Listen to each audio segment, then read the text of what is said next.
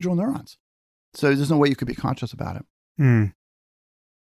I guess most people are familiar with the, the general anatomy of a neuron, where you have a this spindly looking thing where um, there's a cell body and there's a long process, the axon leading away, uh, which carries the action potential if if that neuron fires to the synapse and, and communicates neurotransmitters to other neurons. But on the other side of in, in the in the standard case, on the on the other side of the cell body, there's this really often really profuse arborization of dendrites, which is kind of the mad tangle of processes which receive information from other neurons to which this, this neuron is connected. And it's the integration of information on that side, but you know, before that neuron fires, that change the probability of its firing, that um, that's the place you are locating this the full set of predictive changes or the full set of changes that constitute prediction in the case of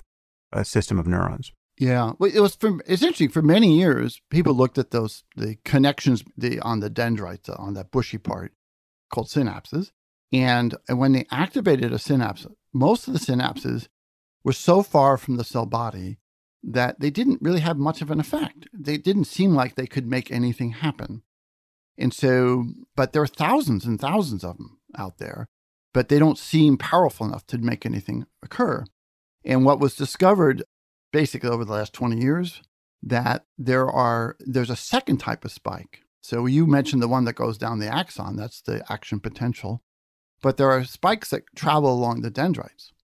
And so yeah. basically what, what happens is the individual sections of the dendrite, like little branches of this tree, each one of them can recognize patterns on their own. They, they can recognize hundreds of separate patterns on these different branches.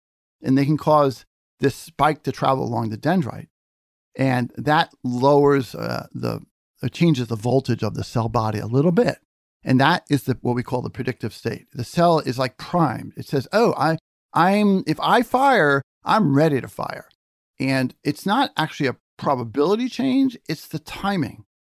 And so a cell that's in this predictive state that says, I think I should be firing now uh, or very shortly, if it does generate the regular spike, the action potential, it does it a little bit sooner than it would have otherwise. And mm. it's the timing that is the key to making the whole circuit work.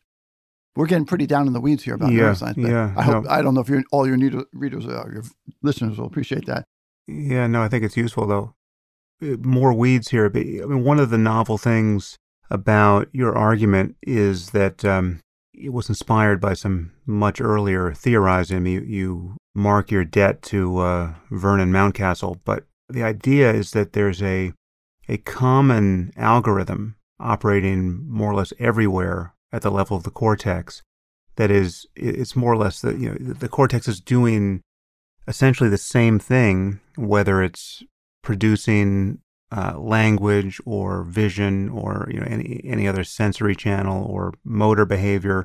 So talk about the the general principle that um, you spend a lot of time on in the book of just the organization of the of the neocortex into cortical columns and the implications this has for um, just how we view what the brain is doing at, uh, in, in terms of sensory and, and motor learning and you know all of its its consequences. This is uh, Vernon Mountcastle made this proposal back in the 70s.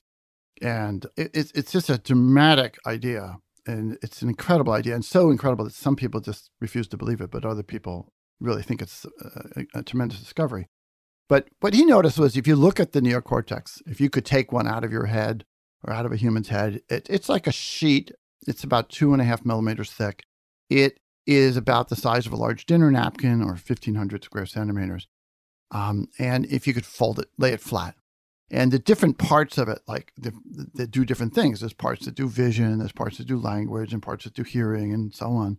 But when you, if you cut into it and you look at the the structure in any one of these areas, it's very complicated. It, there are dozens of different cell types, they're, but they're very prototypically connected and they're, they're arranged in certain patterns and layers and different types of things. So it's a very it's a very complex structure but it's almost the same everywhere. It's not the same everywhere, but almost the same everywhere. And so this is not just true in a human neocortex, but if you look at a rat's neocortex or a dog's neocortex or a cat or a monkey, this same basic structure is there. And what Vernon Mountcastle said is that all the parts of the neocortex are actually, Uh, we think of them as doing thing, different things, but they're actually all doing some fundamental algorithm, which is the same. So hearing and touch and vision are really the same thing. He says if you took part of the cortex and you hook it up to your eyes, you'll get vision. If you hook it up to your ears, you'll get hearing. If you hook it up to other parts of the neocortex, you'll get language. And so he he spent many years giving the evidence for this. He proposed further that this algorithm was contained in what's called a column. And so if you would take a, a small area of this neocortex, remember it's like, it's like two, mil, two and a half millimeters thick, you take a